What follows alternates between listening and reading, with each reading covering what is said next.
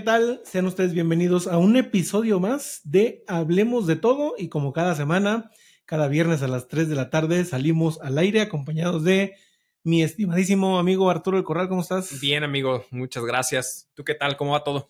Ahí va, ahí va, caminando ya junio, este, ya casi vamos a la, bueno, ya estamos a la mitad. A la mitad, justo. De quincenita, entonces ahí vamos, amigo. Cuéntame, ¿cómo te va a ti? Bien, bien, bien. La verdad es que avanzando, ahorita con terminando algunos temas de ahí de la empresa de cine, em, quincena, güey. este, muchos pagos de por medio, poca cobranza, pero se están cerrando proyectos nuevos, lo cual me da, me da mucho, me, me agrada el asunto. Fíjate que muchos proyectos han sido de eh, revisiones en materia contable slash fiscal, eh, principalmente como para ver en dónde están parados, porque como está la autoridad ahorita al pie de cañón con el Sí. tema de que si restricción de sellos, vigilancias profundas, diferencias, todo esto que hemos platicado en otros episodios. Entonces, como que ahorita están surgiendo muchos proyectos de revisiones, justamente, de Ah, validación de información y ese tipo de cosas. Como mini auditorías. Exacto, sí, un tema más como decir, oye, a ver si puedes detectarnos las áreas de oportunidad o principalmente como saber dónde, dónde estamos parados y por dónde nos puede llegar pues la voladora el día de mañana, ¿no? sobre todo con las invitaciones que sabemos, ya lo hemos platicado, Secretaría de Finanzas del Estado, el impuesto sobre nóminas y los famosos diferencias del IVA, del ISR, este, que la autoridad pues ahí con sus robotcitos la hace, que no la hace. Y sobre todo, mira, me surge ahorita la, la, la pregunta o el cuestionamiento precisamente, porque ¿qué pasa si tú pagas nómina? Ahorita hablando de la quincena, por alguna razón tu empleado aún no tiene su RFC. Dice, ya tengo la cita, pero pues todavía no me la dan, etcétera. Pero tú dices, ok, estamos en junio y tu empleado llega en octubre y dice, ya saqué mi RFC, aquí está, y timbras los recibos de nómina desde junio hasta octubre. La autoridad, si tú en el aplicativo, le- la autoridad te dice, son 200 pesos de ISR retenido y tú le pones 500, te manda el mensajito. Estás modificando, revisa, bla, bla, bla. Entonces en octubre, cuando timbras todos los recibos de nómina, en el aplicativo te va a salir, oye, me debes 5 mil de ICR cuando nomás me pagaste los 200. Sí. Ahí, lógicamente, te va a mandar el famoso correo invitación de aclarar tus diferencias. Pero justamente de lo que vamos a estar tocando el día de hoy, mi estimado, en la última fracción, si mal no recuerdo, de los requisitos de las deducciones nos dice que yo tengo hasta el último día para presentar la declaración anual para tener mis eh, comprobantes o los requisitos de las deducciones. Aunque en el último párrafo me dice, y la fecha del comprobante debe ser del ejercicio en que se va a realizar la deducción, Correcto. o sea, el 31 de diciembre. Sí. Entonces, ¿qué pasa con esto, mi estimado? De yo decir, yo tengo los comprobantes fiscales con fecha del 31 de diciembre, pero fueron de enero, febrero, marzo y todos los meses, y con esos famosísimos correos que tengo que darle contestación y explicarle, pues, de cómo, cómo se hizo esta eh, dinámica del cálculo.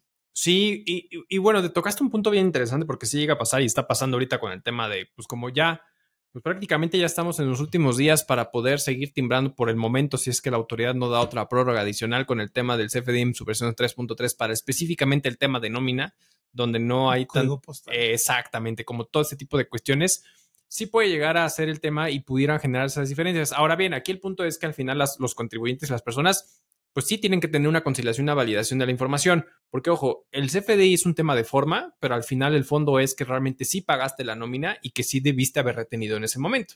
Entonces, si bien en el, el visor del patrón y por defecto el- la declaración propia de la autoridad que te saca precargada la información respecto a los recibos de nómina que tú timbraste y por ende la retención en su momento, pues sí, posiblemente te diga, oye, tienes 200 pesos a pagar, sí, pero tú sabes que en papeles de trabajo, dentro de tu contabilidad, dentro de los hechos que sí sucedieron, pues realmente le pagaste a estas otras dos, tres personas o una persona, por lo tanto, una retención adicional que tendrías que enterar para que al momento de que timbres, porque al final lo que va a disparar esa diferencia de retención, pues va a ser la fecha de pago donde estás timbrando de cuándo lo pagaste. Ah, pues lo pagué en enero, lo pagué en febrero, lo pagué en marzo, en abril, mayo, cuando sea.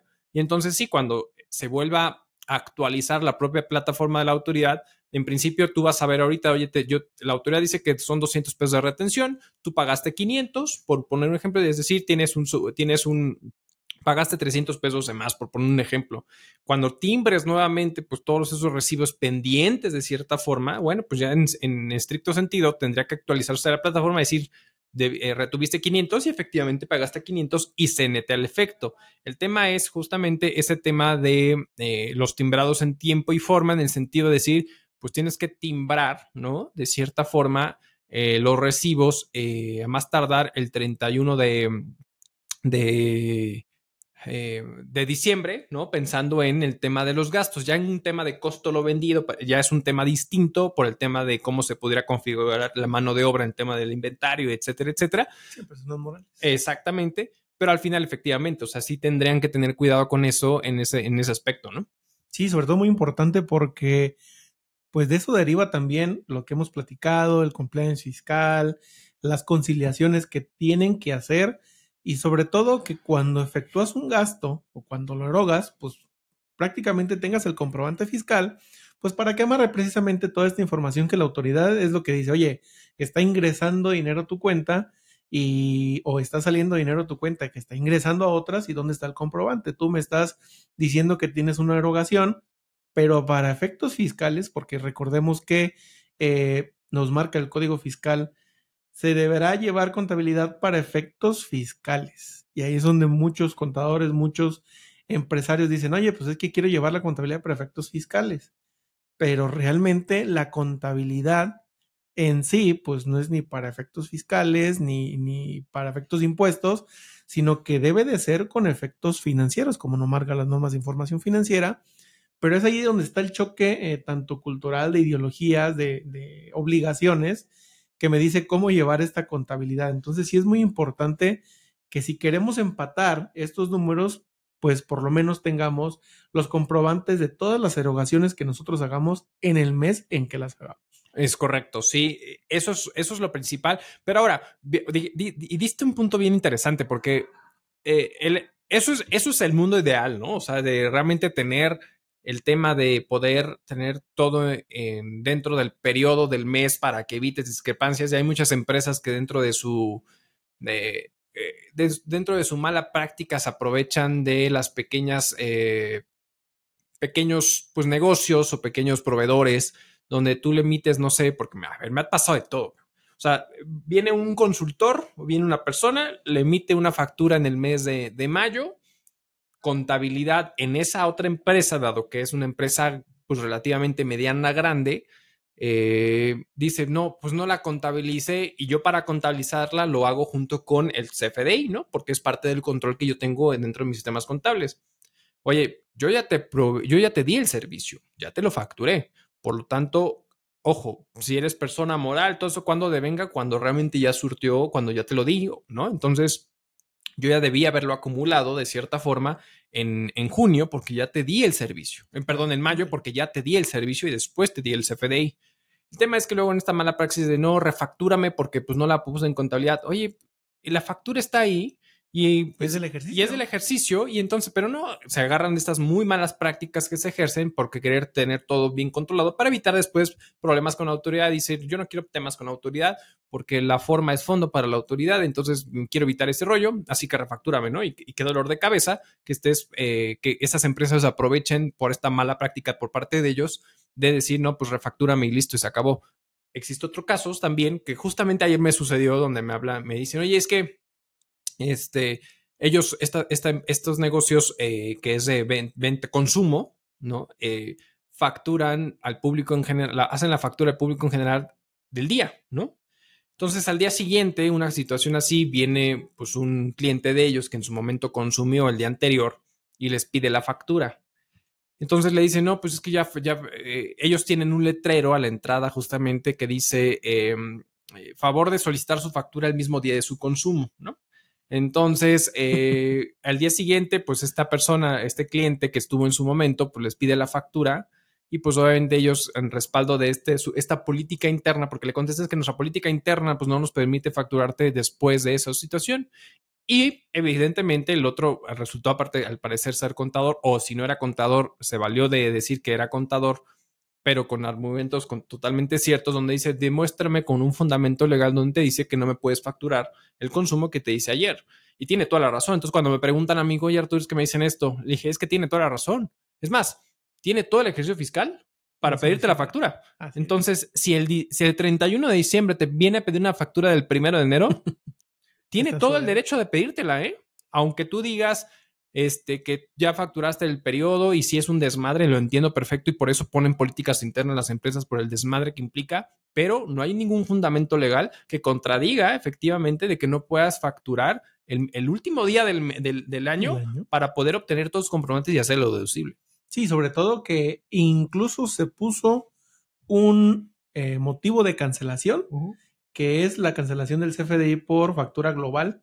¿Qué quiere decir? Tú haces una factura global, que hoy en día el anexo 20 nos dice eh, que tienes que poner el mes, qué periodo, qué ejercicio. Pero si una persona llega el 31 de diciembre y te dice, oye, el consumo que te hice en enero, que no te pedí factura, ¿qué crees? Mi contador me dijo que sí lo facturara, entonces sí quiero factura. Lo correcto es que tú debes cancelar esa factura que hiciste en enero del periodo global, ya sea diario, semanal o mensual, sacar ese importe, facturarlo a un RFC específico y volver a facturar tu, eh, documento global, exceptuando ese consumo. Entonces, sí tienen el derecho, los, eh, bueno, en este caso los contribuyentes, de solicitar un comprobante fiscal hasta el último día del ejercicio. Y sí, ciertamente para temas fiscales, sí te mueve todo. Tienes que modificar papel de trabajo, eh, bueno, vaya, hacer, hacer toda la conciliación incluso del IVA, y más si son RIF y están optando todavía por la parte de el beneficio del IVA eh, en la factura global. Sí.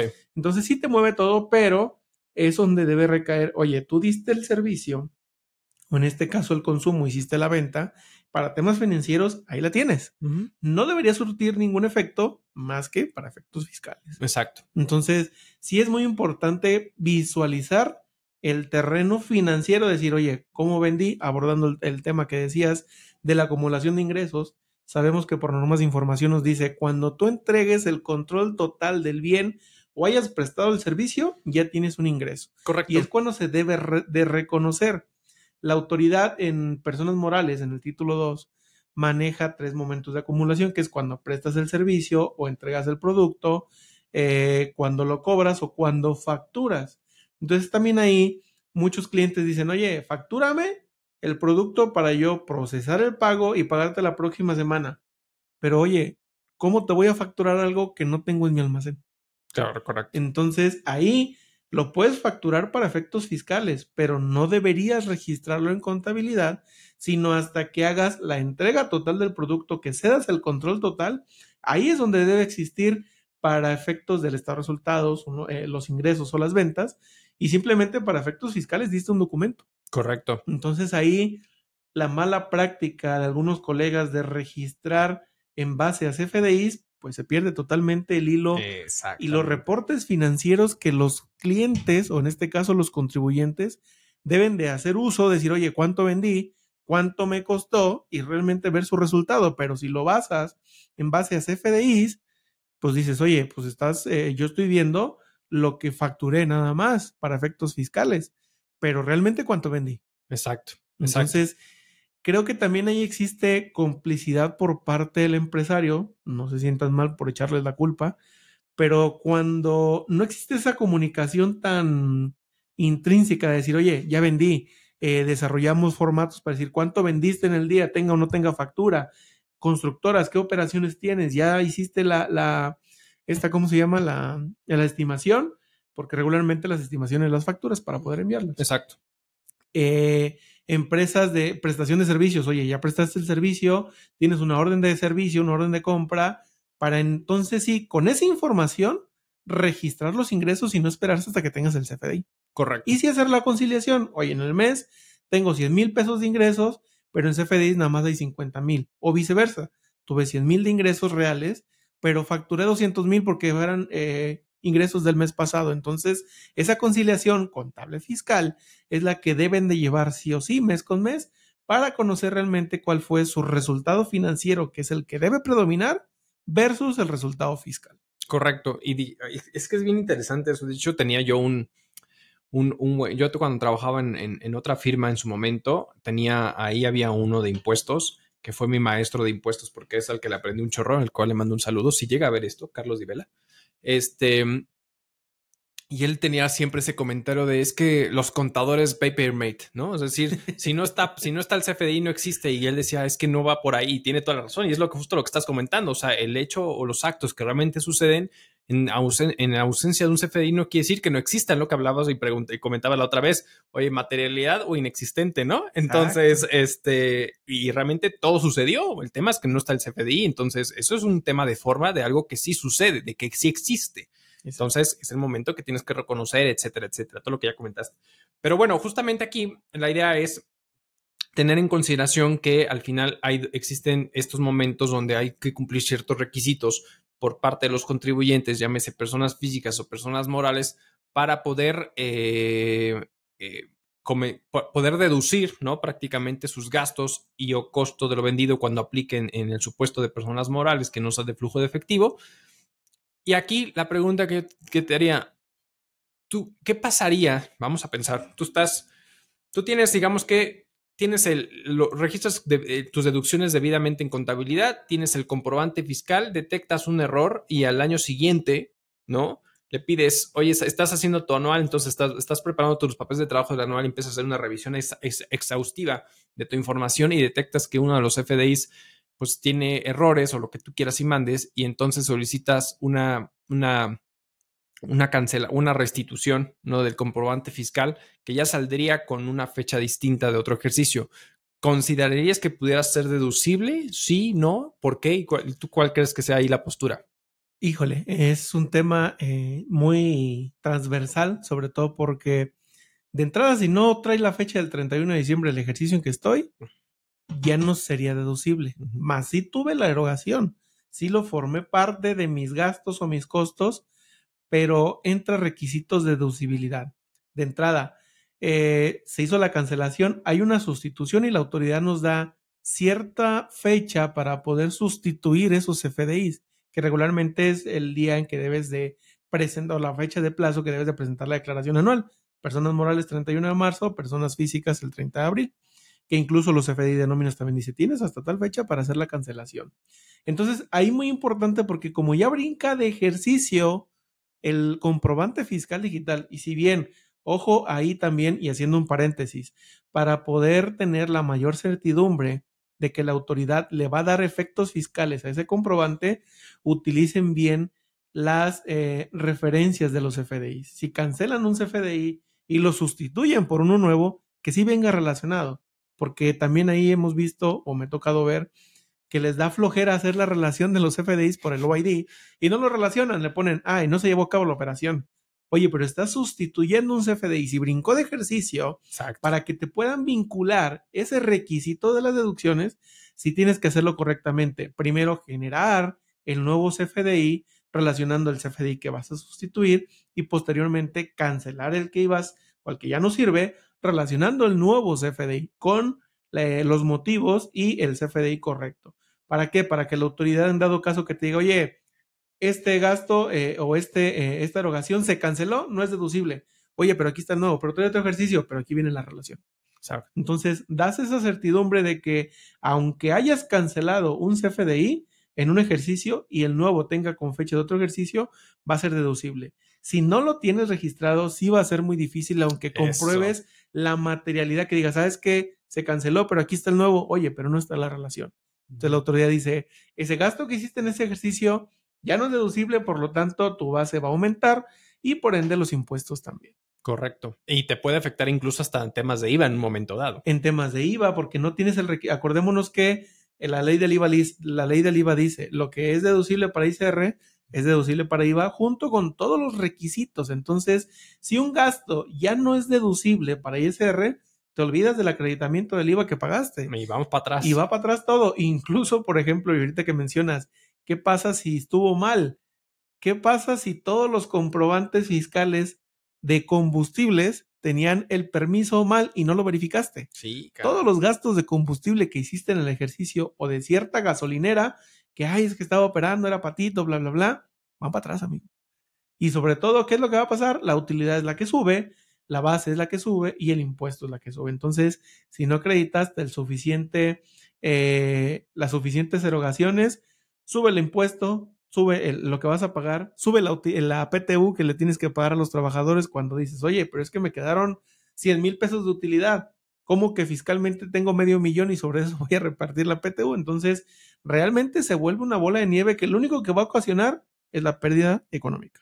Correcto, sí, de acuerdo contigo. Y creo que uno de los principios siempre es para poder hacer, y justamente es uno de los conflictos, incluso la Prodecon en su momento se pronunció al respecto, que decía, si bien dentro de las reglas del juego te dice que al final el comprobante debe tener la fecha del ejercicio para poderlo deducir, en un supuesto como, esta, de, de, esta naturaleza que estamos poniendo sobre la mesa, si te dice, oye, lo primero que debe de existir es el registro contable.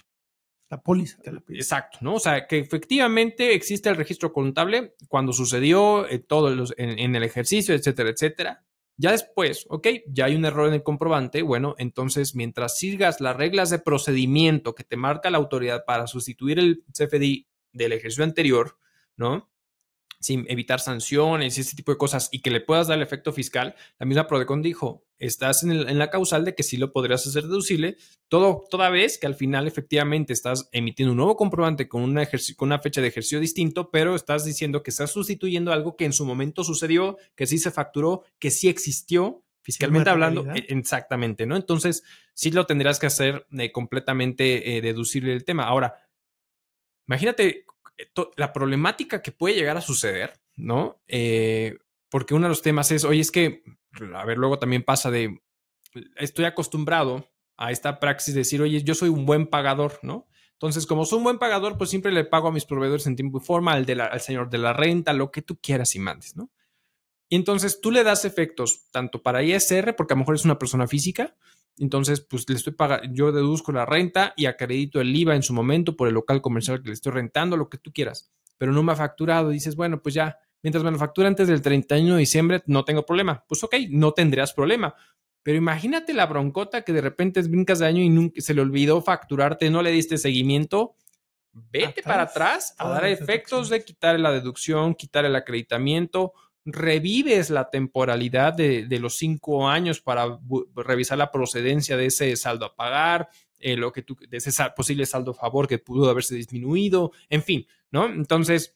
Sí, erosión es la base imponible que dice la autoridad. Exacto, entonces al final, pues sí es un tema de, de, y por eso yo creo que también, o sea, desde este, viendo desde este lado también puedes entender por qué muchas veces las empresas que bueno, vuelvo al punto, para mí se me hace una eh, mala praxis en contra de los pequeños contribuyentes, pero al final pues entiendes que es un parte, parte de su proceso de control interno porque no se quieren meter en broncas y decir, a ver, no, yo en el mes, lo del mes y se acabó. Y entonces lo que haya sucedido junto con su comprobante fiscal, con todo perfecto, porque el día de mañana no quiero estar atendiendo y perdiendo tiempo en contestar estas cartas de invitación. Sí, sobre todo porque se vuelve muy realmente fastidioso que a cada carta incluso tengas que contestarle a la autoridad, porque si bien son cartas de invitación, la autoridad se puede tomar de ahí para decir, ok, no atendiste mi invitación, ahí te van mis facultades de comprobación. Entonces, por algo tan simple y tedioso decir, ok, ahí te va la contestación por medio de un tributario, por el folio, bla, bla, bla, te indico que aquí está toda la aclaración.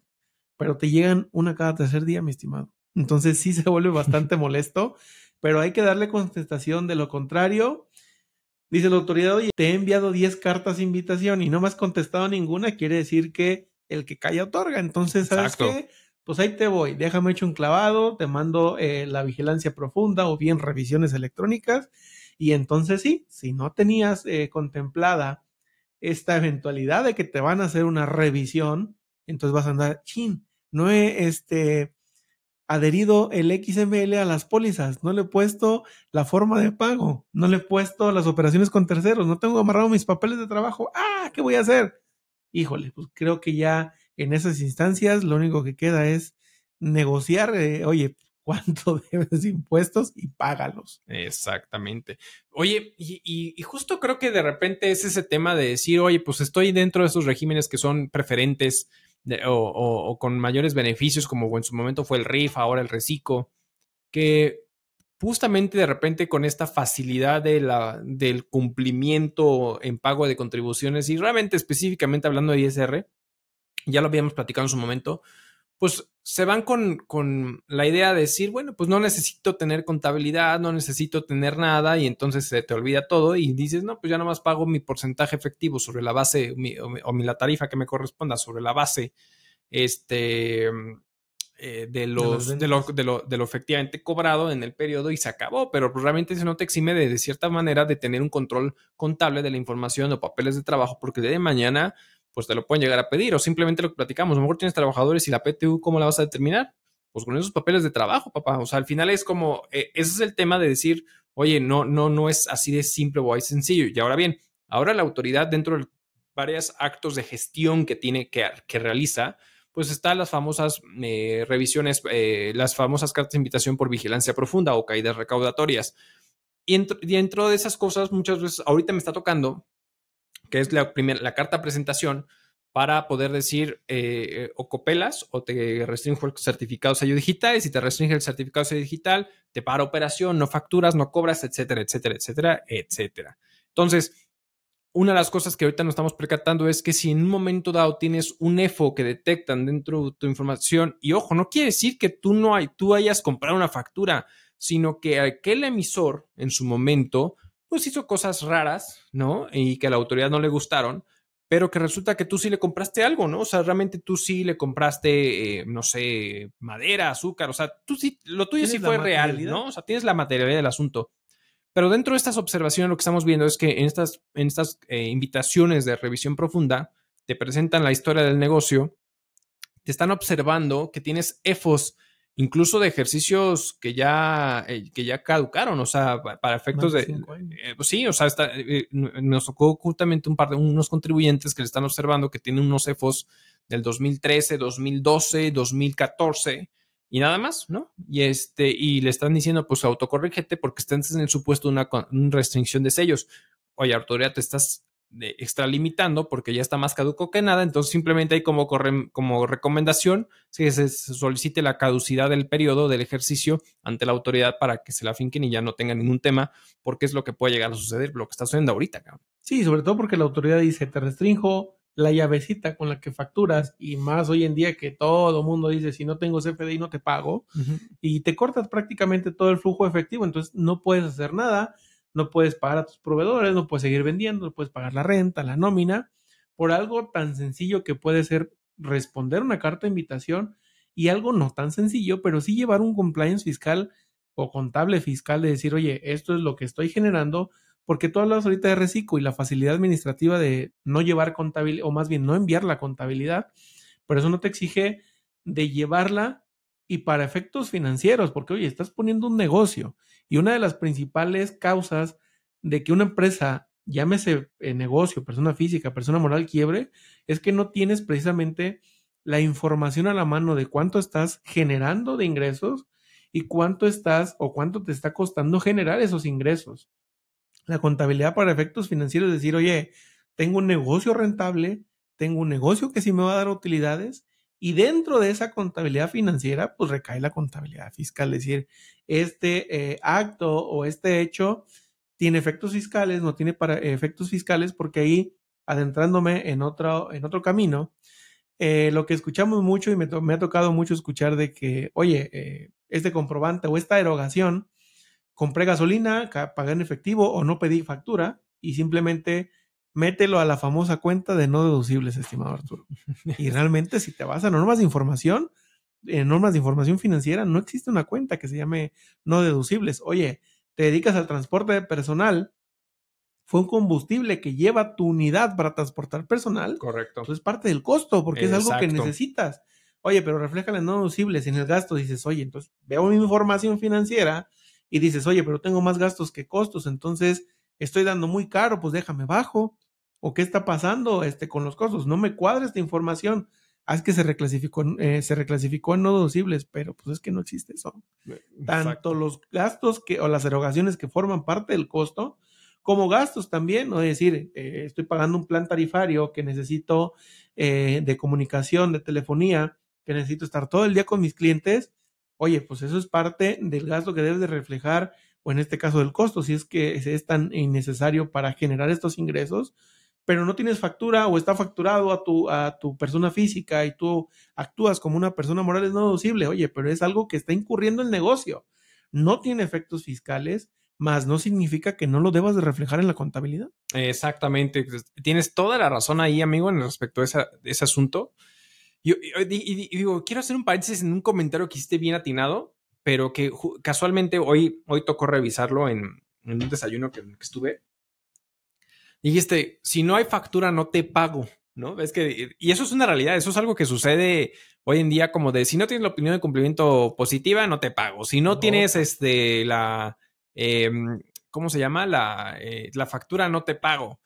Oye, Gabón, ya te di el servicio, ya te di el bien, ya lo tienes tú. Es más, ya lo ya hasta lo vendiste, lo utilizaste, te beneficiaste de él, pero por un tema que es meramente fiscal, así lo pongo, un tema fiscal, me estás repercutiendo en un tema mercantil. Entonces ya por ahí hay una postura del tribunal donde te dice que para efectos mercantiles sí puedes demandar y se te va a exigir que se le pague, porque el hecho de que haya una omisión de una factura no exime que el producto o el servicio ya se te haya prestado y que tú ya te, ya te serviste de él y por lo tanto desde el punto de vista mercantil tienes toda la obligación de pagarle al tercero algo que ya te ofreció.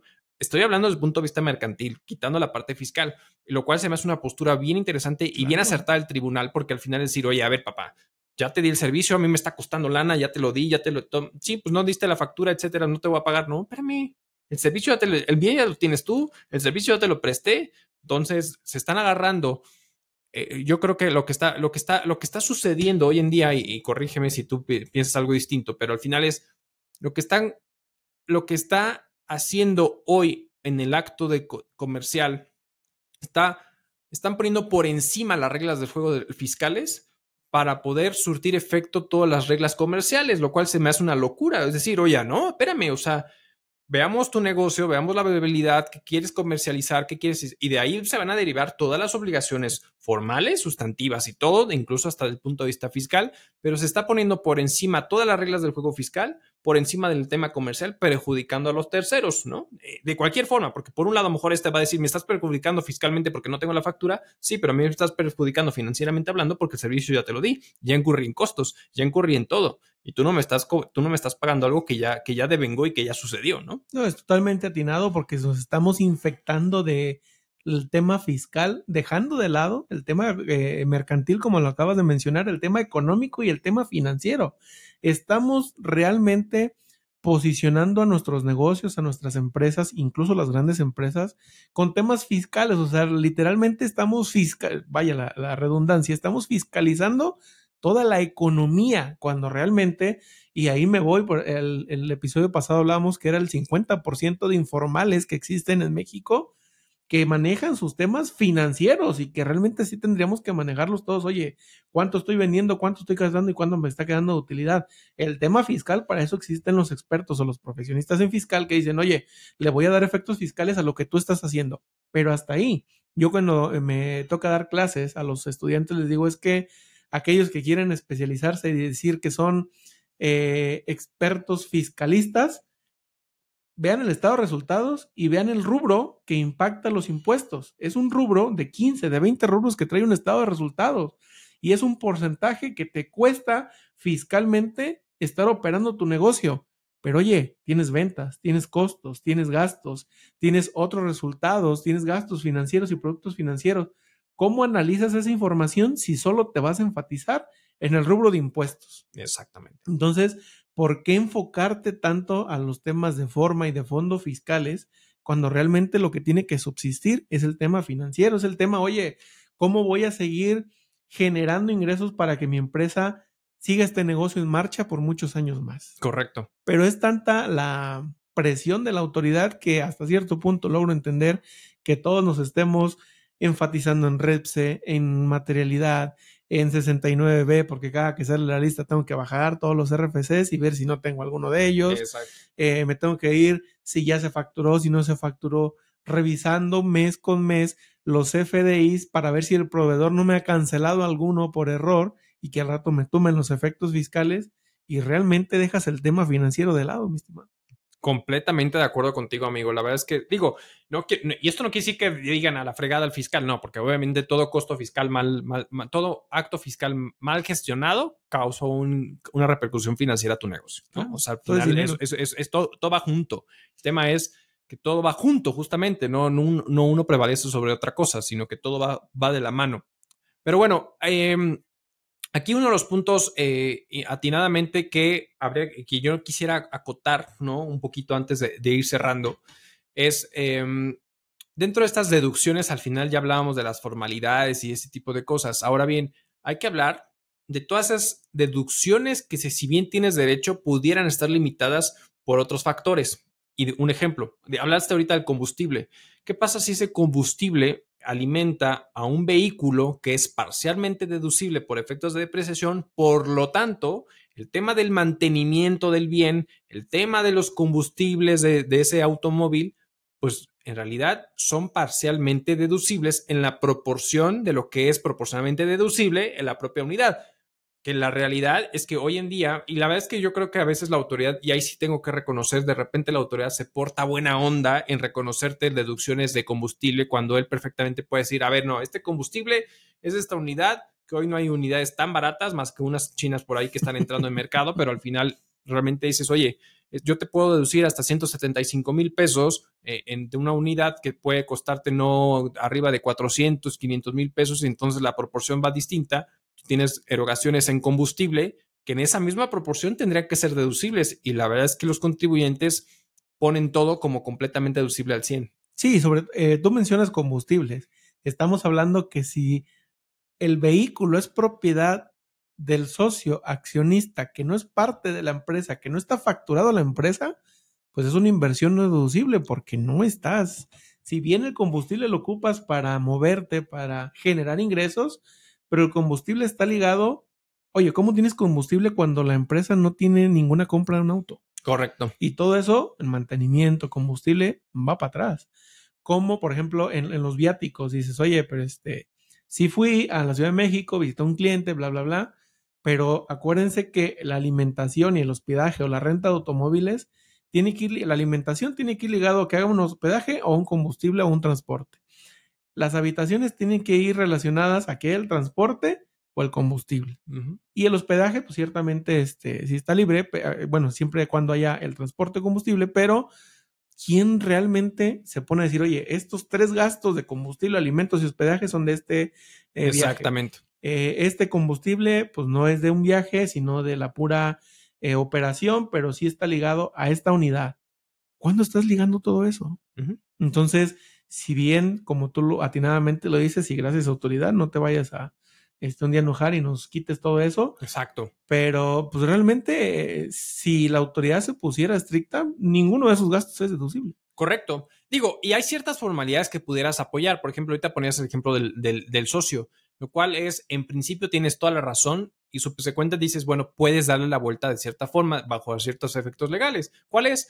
Pues a lo mejor porque el socio pone a disposición del negocio el, vehículo y entonces hay que celebrar, ya sabes, el contrato de comodato. O sea, hay muchas cosas alrededor que no simplemente decir, ahí te va la factura de combustible y todo eso y, y ahí estuvo. No, no, espérame porque entonces efectivamente es, oye, pues cómo vas a deducir algo que no de algo de un bien que no tienes, ¿no? Luego nos echamos un episodio de contratos para efectos fiscales. Exacto, exacto, exacto, exactamente, ¿no? Pero bueno, o sea, al final son como eh, varios elementos que van alrededor de, de todo este, de toda esta situación que hay que tener cuidado de en esas proporciones de qué sí puedes deducir, qué no puedes deducir bajo estas condiciones, bajo ciertas circunstancias o elementos propios tuyos de, de tu negocio, eh, en estas, como este ejemplo muy particular, ¿no? El tema del, automóvil, que es lo más fácil que podemos detectar porque es lo que, o sea, es lo que más hay. O sea, muchas veces muchos contribuyentes, ¿qué hacen para vender? Pues usan unidades, usan, se mueven en carros propios o carros del negocio, pero al final eh, hay combustibles, siempre hay combustibles, hay a veces hasta hay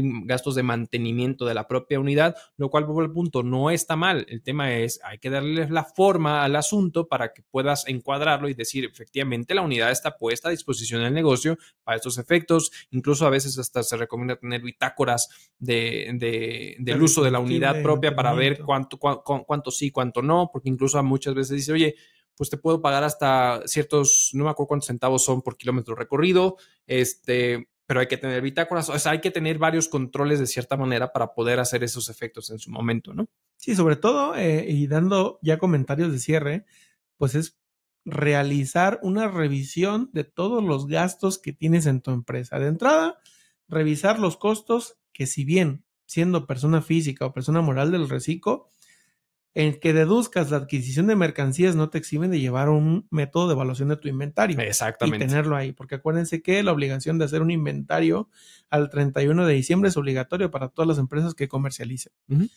Eh, si bien es revisar cuáles son los gastos, ver en qué activos se están llevando a cabo todos esos gastos y que sean deducibles, sí tienen que asentar la contabilidad para efectos financieros y correctamente darle los efectos fiscales. Entonces, eh, no nos metimos en el tema del efectivo porque ese es otro episodio, estimado, de todos los gastos que son efectuados por cuenta de terceros en efectivo o que si voy a capitalizar los gastos que los socios están haciendo, siempre encuentren el origen de dónde están saliendo los recursos para realizar todos esos gastos. Porque después nos podemos meter en tema de discrepancia fiscal si son personas físicas o pérdidas fiscales si son personas morales. Así es. O incluso las quiebras técnicas de decir, oye, tengo un chorro cientos de pesos de, en proveedores que si bien los pagó el socio, pero estás en quiebra técnica porque tus pasivos son mayores a tus activos circulantes.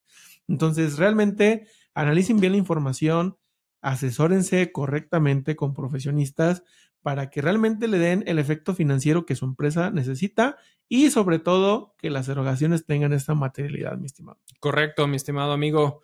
Pues en verdad yo no tengo nada más que agregar más que ya lo que comentaste y, ya comenté en su momento. La verdad es que pues hay que tener simplemente como cuidado. Revisemos en principio la regla general es que el CFDI tenga la fecha del ejercicio y de habrá cuestiones alrededor que se pues, deberán de cuidar, pero prácticamente sería eso. No sé si quieres agregar algo más, amigo. Que nos sigan en nuestras redes sociales. Muchas gracias a todos los suscriptores que ya están activos en la campanita en YouTube. Síganos en Spotify y en Facebook. Y muchísimas gracias por hacer eh, de este programa Hablemos de todo, también suyo. Muchas gracias. Muchas gracias, amigo. Muchas gracias a todos. Nos vemos a la próxima. Hasta, luego.